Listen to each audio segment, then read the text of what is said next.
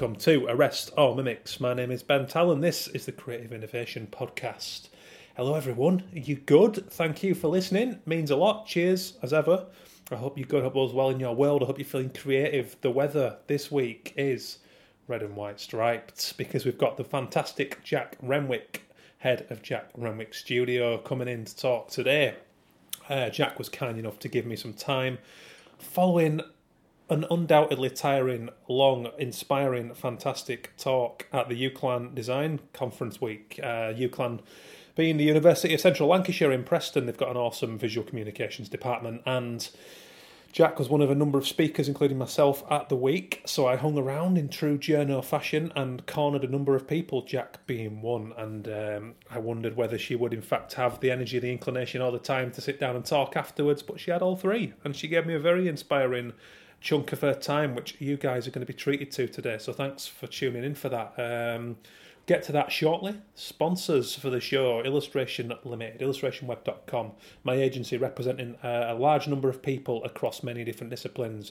Got a bit of everything for you there, all visually beautiful. Got everything from hand lettering to large scale mural artists to fashion illustrators to animators, gift makers, whatever. It's all going on. They're a fantastic bunch of people, and you should go and check them out. IllustrationWeb.com. Hart internet.co.uk, my digital and tech sponsor. They're brilliant people. They provide hosting, a number of web services, SEO support, social media advice, domain names. It's all going on. They've got great channels all across the social. Big supporters of the creative industry, really get behind this show every week. So thanks to them, guys. Go and check them out. They provide a digital tip every episode. And I'm going to draw you to a point that comes up in my conversation with Jack Renwick this week when I ask her why there is no work on her website. It's quite an interesting concept, and it's a good answer, which I'm not going to spoil for you. But let me just say that doesn't stop Jack's prominence in the industry, because she does a lot of work right throughout, right from supporting up-and-coming new people, students, etc., coming up into the industry. She's out there doing all sorts of kind of judging and talks and great stuff, and just being a face on the scene, being a presence and giving a shit about design, being very passionate, very lot of integrity in what she does, which we're going to get into in the conversation today. So there you go. No work on the website. Go and have a look at Jack's social channels. She uses them very well. There's some amazing projects, and the overriding notion that I got from her talk was just the emotional investment and the passion in each of her projects. And she talks about why she's careful about what she takes on to that end, really, because it is important to feel a love of what you're doing, to at least be, invested in finding the best creative solution for all concerned. So we're going to talk about that good stuff coming up shortly, but that little tip is courtesy of heartinternet.co.uk. Go and check them out anyway. Tripping off my words. So, got a new partner to welcome to the show. So, as I mentioned, illustrationweb.com, heartinternet.co.uk. Wonderful support also from the Association of Illustrators. Go and have a look at those guys. Really great support for people, contracts, pricing, all that kind of stuff. They're really, really great protectors of the industry. So go and have a look at them. But I'm going to introduce a fourth partner today. I had the pleasure of heading down to Real Junk Food Manchester, which is just along the road from my studio at M1 in the city centre. And I went in there for food one day, and I wanted to find out what the project was all about, and I was quite blown away. So, essentially, Real Junk Food Manchester, feed bellies, not bins. There's a huge homeless problem in Manchester at the minute, as there is throughout the UK at the moment. I'm sure you've all seen it on the streets. Poor people freezing their bollocks off in this weather and starving, quite frankly, and I think it's fucking horrible, and it's a real indictment of, capitalist culture and the kind of downside of that. Of course, there are vulnerable people who end up on the streets, often not through reasons their own. I'm not going to get into it too deep right now, but Real Junk Food Manchester are an awesome project, and their manifesto is kind of, in the short term, we aim to reduce as much food waste as possible by feeding bellies, not bins. In the long term, we aim to campaign and raise awareness to stop food waste from happening and make our food system more sustainable and fairer for all. So from the customer point of view, I went in there and it's knockout food, real lovely dishes going on, and it's a pay-as-you-feel system. So in my case, I like to go in these kind of places and think, well, okay, what would I pay for that down the road, for like a nasty-ass pasty at Cafe Nero or whatever, or, a toasty, I pay £5 for it or whatever. you barely get full. It's a bit soggy sometimes. Not having a go at Caffeinero, but just that, that general thing. And so I think, well, what would I pay there? I'm going to match that, and I'm going to stick some on because I really believe in this project, and I think it's a fantastic way of chipping away at this gargantuan problem that we've got, which is homelessness. And it's not just about that, but I think it's a really great... it's just a great way of making use of waste food. So you go in the place and it's stunning. The interior design in there is absolutely awesome, and I believe the design is by So Studio. Look them up. So it's just brilliant. It looks awesome. It's all upcycled stuff. So you've got baths as sofas, and you've got beautiful lighting, and there's like an old school kind of deer head on the wall, but it's done from a bike saddle and the crossbar on there, and it's just ingenious, and it's really, really striking to look at. There's a great social atmosphere in there, and having spoken to Chris, one of the two leaders of the project with Corinne, so passionate, so invested in making this thing happen.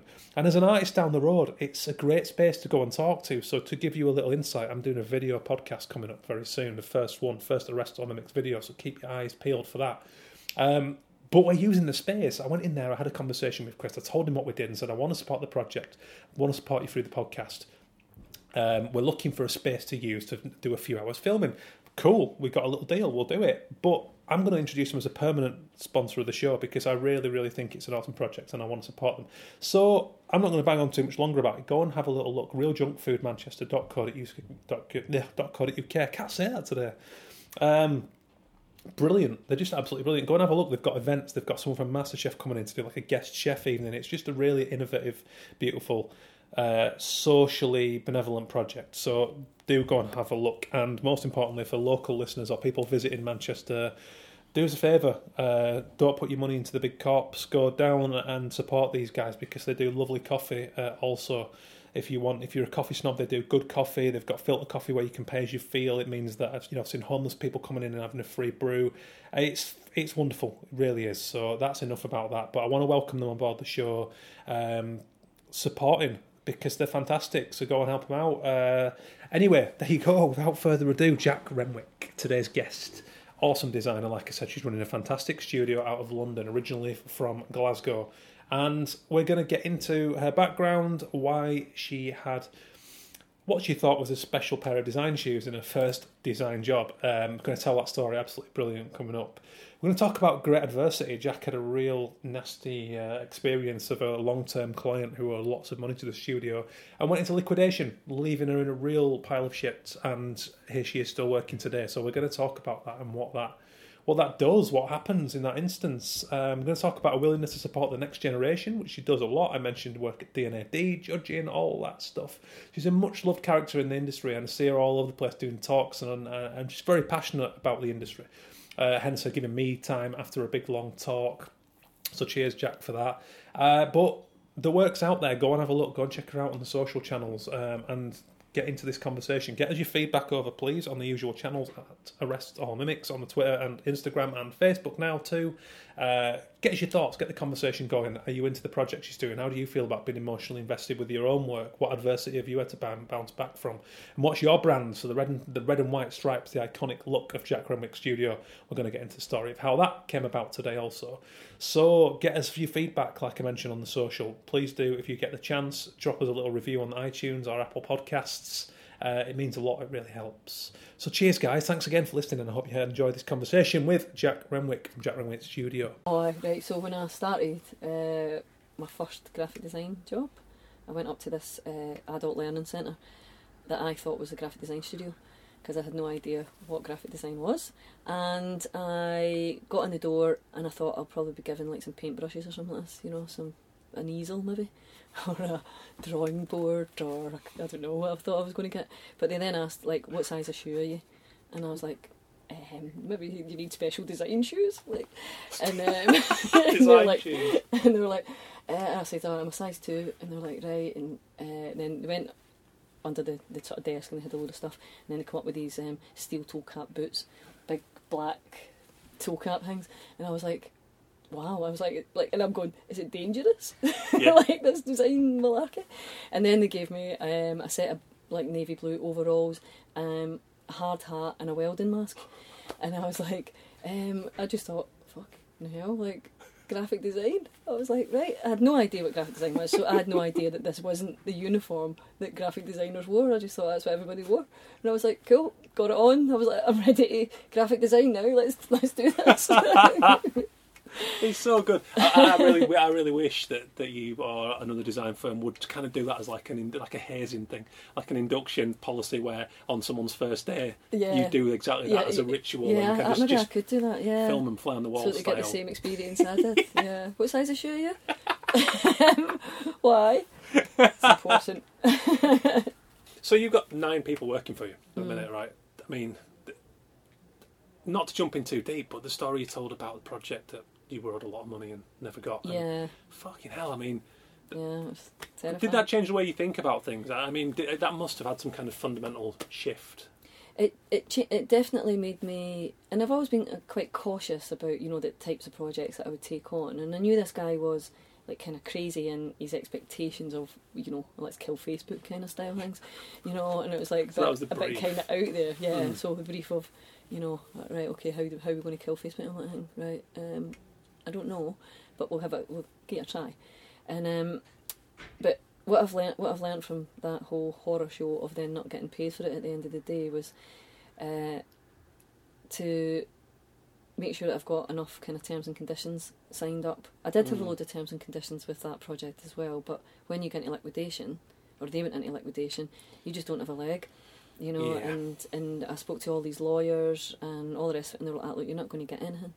But I think, going into things, trying to get paid in advance where possible, when you've got an ongoing client, though, they don't want to pay you in advance, they'll just pay you regularly. And I used to invoice these guys, it was like a retainer every month, but their invoice started to slow down, like paying it. And then it was like, I'd be chasing them, kind of going, oh, last month's invoice wasn't paid. And they'd be like, oh, no worries. And that started to drag on. And then all of a sudden I get a call going, the company's gone into liquidation, and I should have picked up on those alarm bells a lot earlier and started to withdraw the amount of effort or work that we were doing. Yeah. So I think now I would try and get as much signed up as front as possible, and I would, I'd probably end up making the same bloody mistake again. I'm trying to think, what measures have I put in place? None. Yeah. Because it's just, I've had thoughts over the years of expanding and trying to set up more of an agency, but then, because I do love the ideas side of things and the projects that you've presented to us today, but that's the fear. I mean, that's one of the big things. Mm. On one level, I don't want to become where I'm a position where I'm managing more than the creative. Yeah.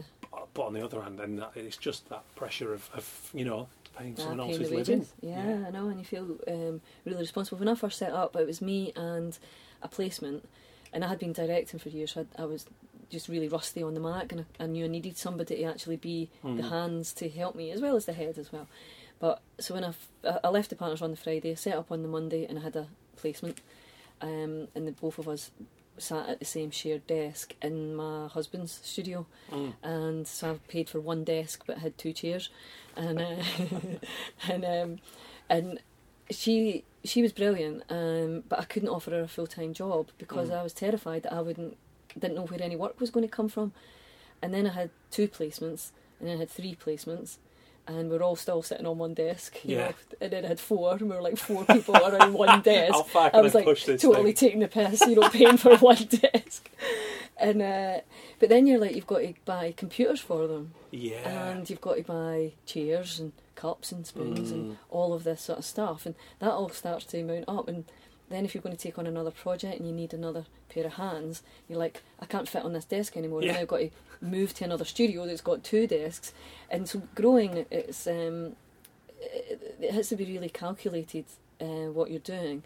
And it took me a few years before I offered anyone a full-time job, because I didn't want to be irresponsible that I was offering somebody a job that I didn't think I was actually going to pay for, because they're usually moving to London, they've got to take on a flat or pay rent, they've got to know that money's coming in, and I didn't feel confident enough that I'd be able to do that, and actually stand by that. And I thought what'll end up happening is I'll end up paying people's wages myself out my own funds, which I had to do when we lost that massive amount of money in the which is massively admirable as well, you know, thanks. To do that and sort of, I imagine that was that must have been a tough time. Yeah, it was like a real kind of make or break sort of situation of going, right, do we carry on? And we had a lot of projects. The good thing was we had a lot of projects also signed up for the future, so I knew that there was going to be money coming in, and I sort of felt reassured that even though this was going to be a massive hit, that we could keep going and we would be billing in the future enough to try and claw it back. Yeah, you know. My God, yeah. A fair play to you, props for coming out the other side of that.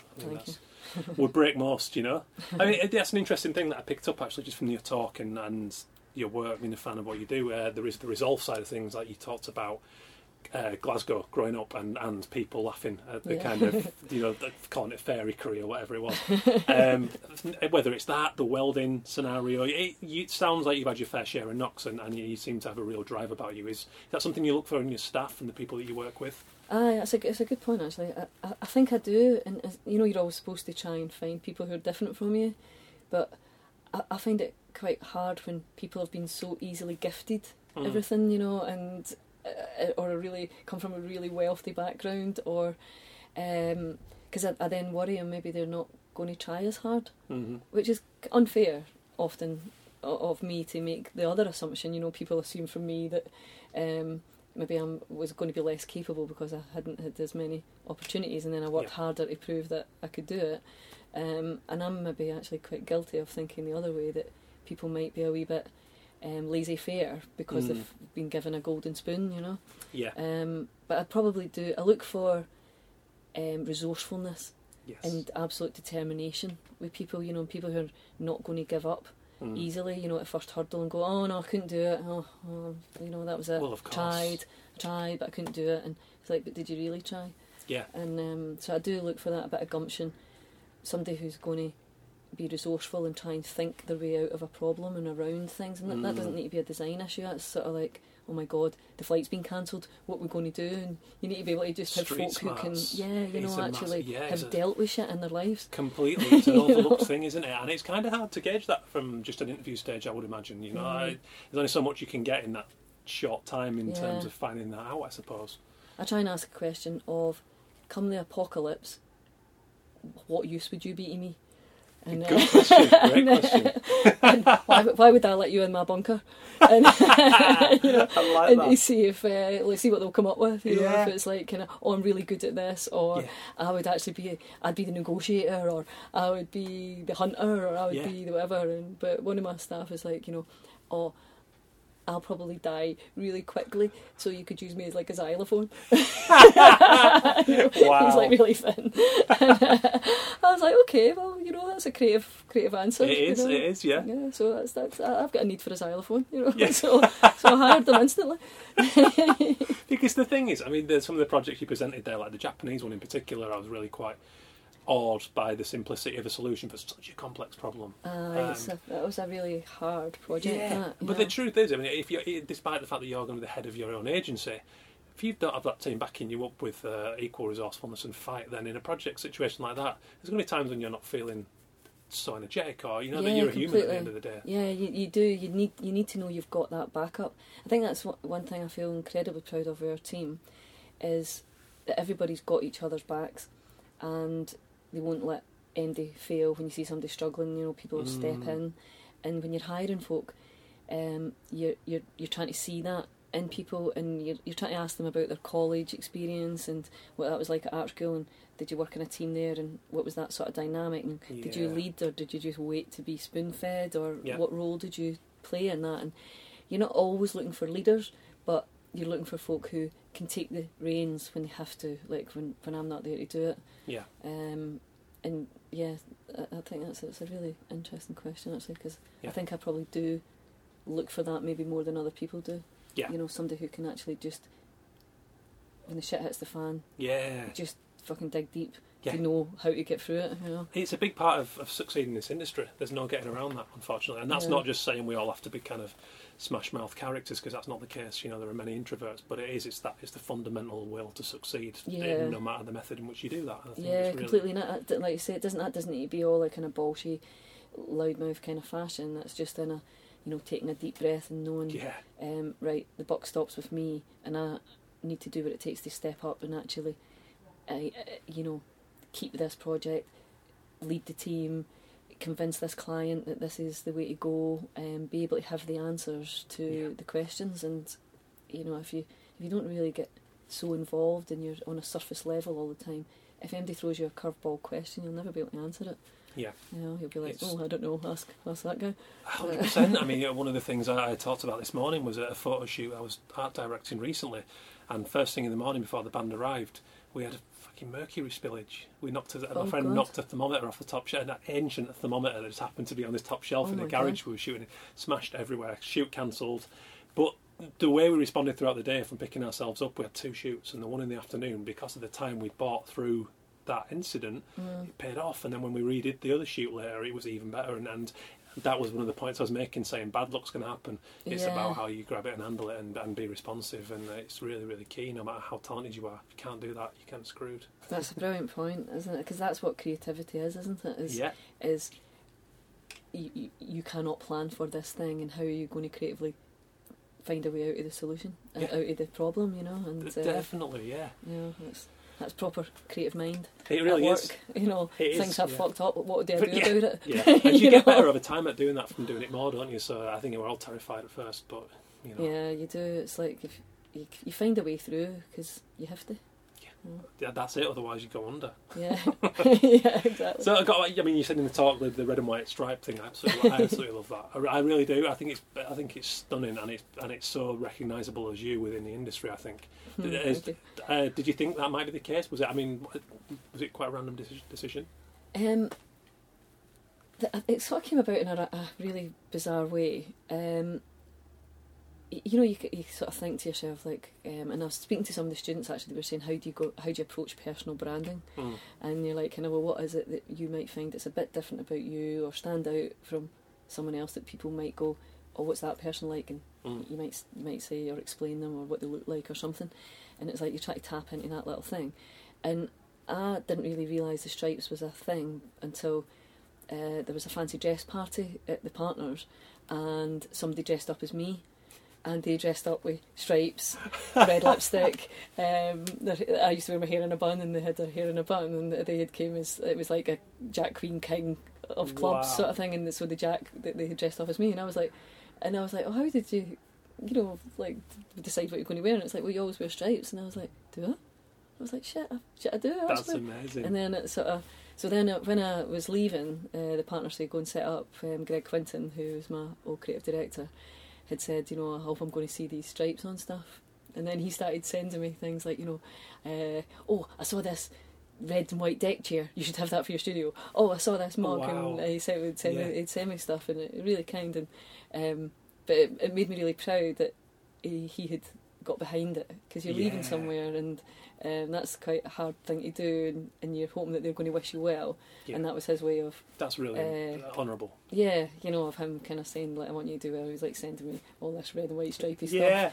Yeah, and it's so good, and the thing about that is, and actually what a great kind of analogy to get external feedback, because something's so potentially iconic that you hadn't clocked. Yeah. Wow. And it's like it takes somebody else to say, oh, you're like that. Yeah. Or you wear this, or you look like that, or you're a pain in the arse, or you talk shit all the time, whatever that would be. And am I being really stupid, or is there actually no work on your website? There is no work on our website. You're not. I'm glad stupid. I got that right, because I really like it, and I was thinking I'm going to look stupid here because there'll be something I need to click that I've missed. No. There, ashamedly, there is no work on the website. It's. And I think some people might think, oh, that's really confident, or oh, that's really cool. You've been running this thing 6 years, and you've never had a website. And I'm like, I haven't had the time, and I feel quite nervous about it. You know, like actually putting. That, okay, I had gone with the confidence thing. I thought, no, everybody I'm trusting this brand. Yeah, everybody's like, you know, kind of, God, you're so. That's really brave. I can't believe you. Like, it's so ballsy, and I'm like, yeah, it's really ballsy. But the fact is, it's just, you know, I don't have time to do anything about it. I'm also sort of solving somebody else's problems. But when it comes to actually doing it, I'm like, fuck. What am I going to put on there, and what am I going to say, and what if it's just all total shit and everybody just laughs at me and goes, you know, oh my God, I can't believe she left the Partners and now churning out that shit, you know. And and it's really intimidating. Well, it shows a real humility as well. You know, that's because your stuff is awesome, but that's I think that's encouraging to people. Probably everyone who has those days where confidence just drops off a cliff for no apparent reason, you know, because that's just, I think it's something about the nature of wanting to do a creative profession is that those days happen too frequently. They do. I mean, it happened for me a lot. I think I'm like, is that why I care, or is that why I put so much into it? You know, and it's like, because I don't want to fail. The fear of failure, the fear of looking, you know, stupid in front of other people's eyes. You know, like it drives you to want to try and succeed out of not being totally embarrassed. But I think maybe for your podcast we'll just stick with it's too confident, you know, it's all about confidence. I don't need a website because I'm just absolutely awesome. The name is everything. Just that's all you need to see. We met last year at D&AD judging. That's the first time I've met you in person, and here we are today at UCLan. You seem quite prolific in the sense of being at things and talking and judging and all that stuff that we do in the industry. Is that important to you, and why do you do that? I seem to sort of like go through sort of phases of, you know, being invited to do lots of stuff, talks or judging or, you know, writing articles or whatever it may be, and it's incredibly flattering. I think it might be, you know, I always say I'm the bloody token woman, you know, invited along because, they've suddenly realised, fuck, we haven't got a woman, and who do we know that's a woman that's running an agency? So it's like, phone Jack. And so I'm like, so they'll say, oh, do you want to come and judge this thing? And I'm like, well, if you're not getting, and you just realised you've not got any women. Is that why you got the Wonder Woman on your Twitter or whatever it's on? Yeah, I've always had Wonder Woman, It's, she's my superhero, my idol.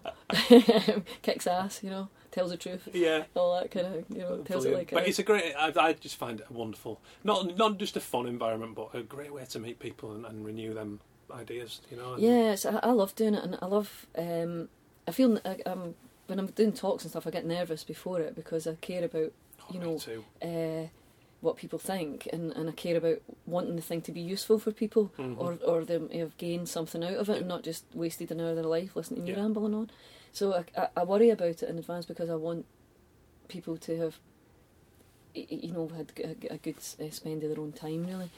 But the judging and stuff like that, I do see it as a sense of inspiration for me. Yeah. You know, getting to chat with other peers and like yourself, you know, and having like good chats when we were doing New Blood last year, and it's a chance to see what everybody else is up to. You know? And do you sometimes? I sometimes come away feeling quite intimidated by the level of good stuff that I'm seeing. I know, it's a scary thing, isn't it? Although I remember the first time I judged D&AD, I think I thought I was going to be walking into this room of absolute geniusness, you know, like all the best work in the world. But you forget you're walking into a room of everybody's work that they've entered, and it's your job to find that best work, and that's a hard job. Yeah. And so I was really sort of surprised. I was going, oh my God, everything isn't absolutely amazing. And it's like, of course it's not amazing because it's everybody's work, and everybody's work is just normal. Yeah. And, you know, as the jury, you've got to try and hunt out all those amazing things. And I'm a pain in the arse as a judge because I'm really slow because I want to read all the facts, all the briefs. I want to know exactly that it's answered the problem and not just pick something because it looks nice or, you know, it's shiny or whatever. You know, I'm kind of quite painful on the jury because I'm like, right, why does that make sense? Is that actually a good solution? Let's read the brief and see. But I wish everyone took that level of integrity in it because it's important. I'm the same. I look for the idea. I'm just in love with that idea. I've always been quite drawn to kind of advertising on that level. Yeah. So, on you know, looking at all that work, the same thing last year. I wanted to know why and where they're from and what you know, what does this mean to them and the client, etc. Yeah, what is it that you're trying to achieve with this? Mm-hmm. And often if it's like posters and advertising and stuff like that, then you shouldn't need to be trying to see what a rationale is, you know, and it's like good work should speak for itself and all that kind of thing. But when it gets into maybe like branding or the sort of communication side of things, and the job isn't to shout in your face to tell you what that thing is, it's a much more subtle thing, then that can often get overlooked. And I see it as our responsibility then to people have paid their fees, and it's we should give it the time of day. And actually, just because it might not be leaping off of the table, that might not be the intention, and we should be spending the time to try and find that out. Yeah, I agree, and I mean, I noticed doing my own homework for this as well. You have students in the studio sometime, which is really cool. I think it was Sheffield Hallam, was it? Yeah, they were in the other day. Yeah. What a great experience for them students to, you know, to just get that inside look. I mean, I always think placements are so valuable for design students. Yeah. But even just to get in there and see what's going on and get inspired by that. It's a really good point, Ben. I'm just sort of dawning on it myself talking about it. When I started, I had no idea what a design studio looked like. I had no idea that people sat at desks, you know, they obviously thought they welded ramps, but, but I didn't get it. I didn't get what the dynamic of things is, and it made it really intimidating. Like, I would have never have applied for a job. Had I not won a D&AD pencil, I don't know what I would be doing.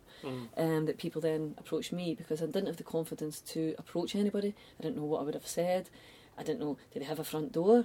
Did they, you know, who am I phoning? Like, I genuinely no concept of it. So I do think opening your doors as an agency is kind of like your, not your duty, but I think it's a really helpful thing to do and allow people to come in and see what's going on and learn a bit about you so that they're less intimidated and can sort of see, all right, actually they're quite nice folk. Yeah, because the design industry is nice folk and there's nothing to be intimidated about. There's such a warmth in this industry that is one of my favourite things about it, and it's so beautiful. That's why I love doing the show, because it's just, you just get that little glimpse of somebody's world, and off the back of that, you don't know what you don't know what's going to happen. Like the connections I've made through a guest who said, "Oh, you should talk to that person," and it just leads on. And like you say, we've all been there, haven't we? We've all been terrified about what the unknown, because there's a lot of it. Completely. No, I remember I'd been left a business card at my degree show from the partners, somebody at the partners, and everybody's going, "Oh my God, like, you know, the partners has left you a business card," and I was like, shit, who's the partners? But and I was like, right, I should phone these people up, and I kind of thought that I would be phoning Aziz Kami, who ran the partners. I didn't know there'd be receptionists and levels of other people. I thought when I picked that phone up, this was the guy who was going to be on the other side of the phone. Yeah. So I was so terrified and intimidated to do it that I just wouldn't do it. And so I didn't. And then I went to another thing, and somebody else was going, "You should speak to the partners, and you should speak to the partners. They'll like how you think." And I was like, "Oh God, right, that's a few people. I should probably phone them." And I eventually did. And I phoned them up and I said, "Hiya, a few folk have left their business cards, and I've been told to sort of phone, and could I come in for an interview or anything like that?" And they went, "Who are you?" And I was like, "My name's Jack Renwick, and I'm a graduate." And they were going, "And why would you want to speak to these people?" And I was like, "Because I want to apply for a job." "Well, I think you better find out the right channels of applying for a job then. Thanks very much." And I was like, "Oh my God!" And I was assuming they've seen all my work, they must think it's totally shit. Not realising that, of course, they haven't seen my work. They've no idea who I am. Yeah, one person's left me a business card at a show, but I'm imagining this entire company all hate me, and they've all said, "For fuck's sake, if that lassie phones, you know, get rid of her." This is what's going on through my mind, because I had no concept. You're fragile at that point in your career. Yeah, I was like, you know, and I didn't know that was a receptionist just having a bad day, and I didn't know the right thing to ask of, could you put me through to the person who deals with placements or deals with junior positions? I'm just asking her for a job, and she's going, "No, cheerio." And at that point, what I found quite intimidating was the fact that this was a southern accent picking up the phone, and I had this northern accent, and I became incredibly conscious of it, and I'd get worse because of it. Then I'd be stuttering, thickest Yorkshire, and it's like, and I think, oh my God, how stupid do I sound? But I know, all of these things are totally going through your mind, though, you know, and you're thinking, I'm such a bloody pessimist, whatever, and I just think, oh my God, they must think I'm like the shittest designer that's ever walked the earth, and how dare I even dream of phoning them up, what a fool, we left you that card as a joke, you idiot, you know. And I was like, oh, I'm never going to phone anybody ever again, I feel so stupid. And unfortunately God, they managed to get in touch with me, or I would never have gone there. I would just wouldn't have known what to do. Well, fortunately, somebody contacted me through D&AD actually, and said, you know, the partners would be interested in having you in for an interview. Well, I mean, I just illustrate, like I say, the importance of actually, you know, doing things in industry and making sure that there is that opportunity for those people who are terrified today to kind of find that person. It's your job, isn't it? You know, I think so. I willingly take it on as a responsibility. I try and help. I try and respond to every student that contacts me, because I've had some great people. I've got this whole chain of mentors that I could never have predicted or never have called upon, but there they were. So I try and at least help where I can, you know. That's the thing. And no matter even how long in the tooth you get, you're always still asking for advice, and you know, my business is quite young, and even yesterday, you know, like Jim and Gary and Simon from Rose had came in to do the talk here, yeah. And I'm asking them advice about, you know, what you do in these situations, and they've been kind enough to help me, and I'm like, well, yeah. I want to pass as much of that information on as possible. Well, if it wasn't for people's attitudes like that, we wouldn't have this beautiful industry that we've got, you know. So yeah, I think it's the only way forward. Yeah. Well, the last question I ask all my guests, and it's a bit of an on-the-spot, I call it Shark in the Tank, after the Damien Hirst piece, which is one of my favourite pieces of art, but it's such a love-hate piece. So I asked them for a positive and a negative, loosely, based within creativity and what they do. It's a wide-open question. Probably hate the fear and the torture that it feels like when you haven't cracked an idea, you know, and you feel so helpless and rubbish, yeah. And hate yourself, you know, and... That's like, I get into the depths of absolute despair on things, and then I think when I've then come up with something, I then go into, you know, absolute euphoric, and I don't think, oh God, this is genius, but I just know I've got a wee something that's worth, you know, maybe just exploring a bit further, and so the emotional extreme of those things is quite rollercoastery, yeah. And I'd love to be a type of person that was on a more even keel, but I'm kind of not, and so I hate it when I'm in those depths, yeah. And I love it when I've got a wee butterfly of something that I think this could go somewhere, even if it doesn't. That feeling is priceless, you know. It is, isn't it? It's awesome. I'm really on board with that. Well, that's awesome. And lastly, so where can people find your work? Where can people find my work? On our Instagram, on our Twitter. You can go to our website. There is a Twitter button and an Instagram button. That's where people will find it. Perfect. I'll stick it all in the show notes, and thank you ever so much for your time. Cheers, Ben. Thank you. Cheers, Jack. So thanks to Jack for taking the time. Like I said, after a gruelling talk in the midst of a busy work spell, the lass's work ethic is second to none, and it's a real pleasure. It's a real privilege for me to get to talk to all these amazing people through this show. I'm constantly wowed, you know. It's a real privilege, so thank you to everyone who has taken the time, and do go back and check out all of the 106 episodes on the show. Big feedback for X1, the first kind of rogue episode that I've done, an anomaly with Malcolm Gladwell's... I keep calling him Malcolm Gladwell. Malcolm Garrett. Sorry, Malcolm. There you go, but go and check it out. It's a bit of design legend himself. Charles Williams of Made Up Studio, awesome feedback. Coming up, we've got Lauren Kelly from Dura, who deal with behaviour design. It's quite a fascinating conversation. It's more of a psychological episode, and that's a good one coming up. We've got Jim Sutherland from Sutherland Studio coming up. Also, it's all going on. The show's growing all the time. Thank you for everyone who's given me feedback and taking the time to pass on comments. Please continue to do so. Get a little review on the iTunes if you get the moment to do it. What's been going on in your world? Get in touch on the Twitter, on the Instagram. I'm always sharing good work and plugging people's projects. I'm just passionate about this industry and want to see what you've been doing, so let me know. Cheers. That's it. Thanks to the sponsors. Thanks to the Association of Illustrators, IllustrationWeb.com and Hart internet.co.uk. And please welcome aboard Real Junk Food Manchester. Go and check them out. Go and have a look at what they do. If you're in town, pop in, have a coffee, have some food, pay as you feel. Feeding bellies, not bins. I think it's a really relevant, amazing project at the moment. So RealJunkFoodManchester.co.uk. Go and have a look. Nice one, guys. Thank you. I hope you enjoyed Jack's shows. Drop us feedback. Chat to you very, very soon.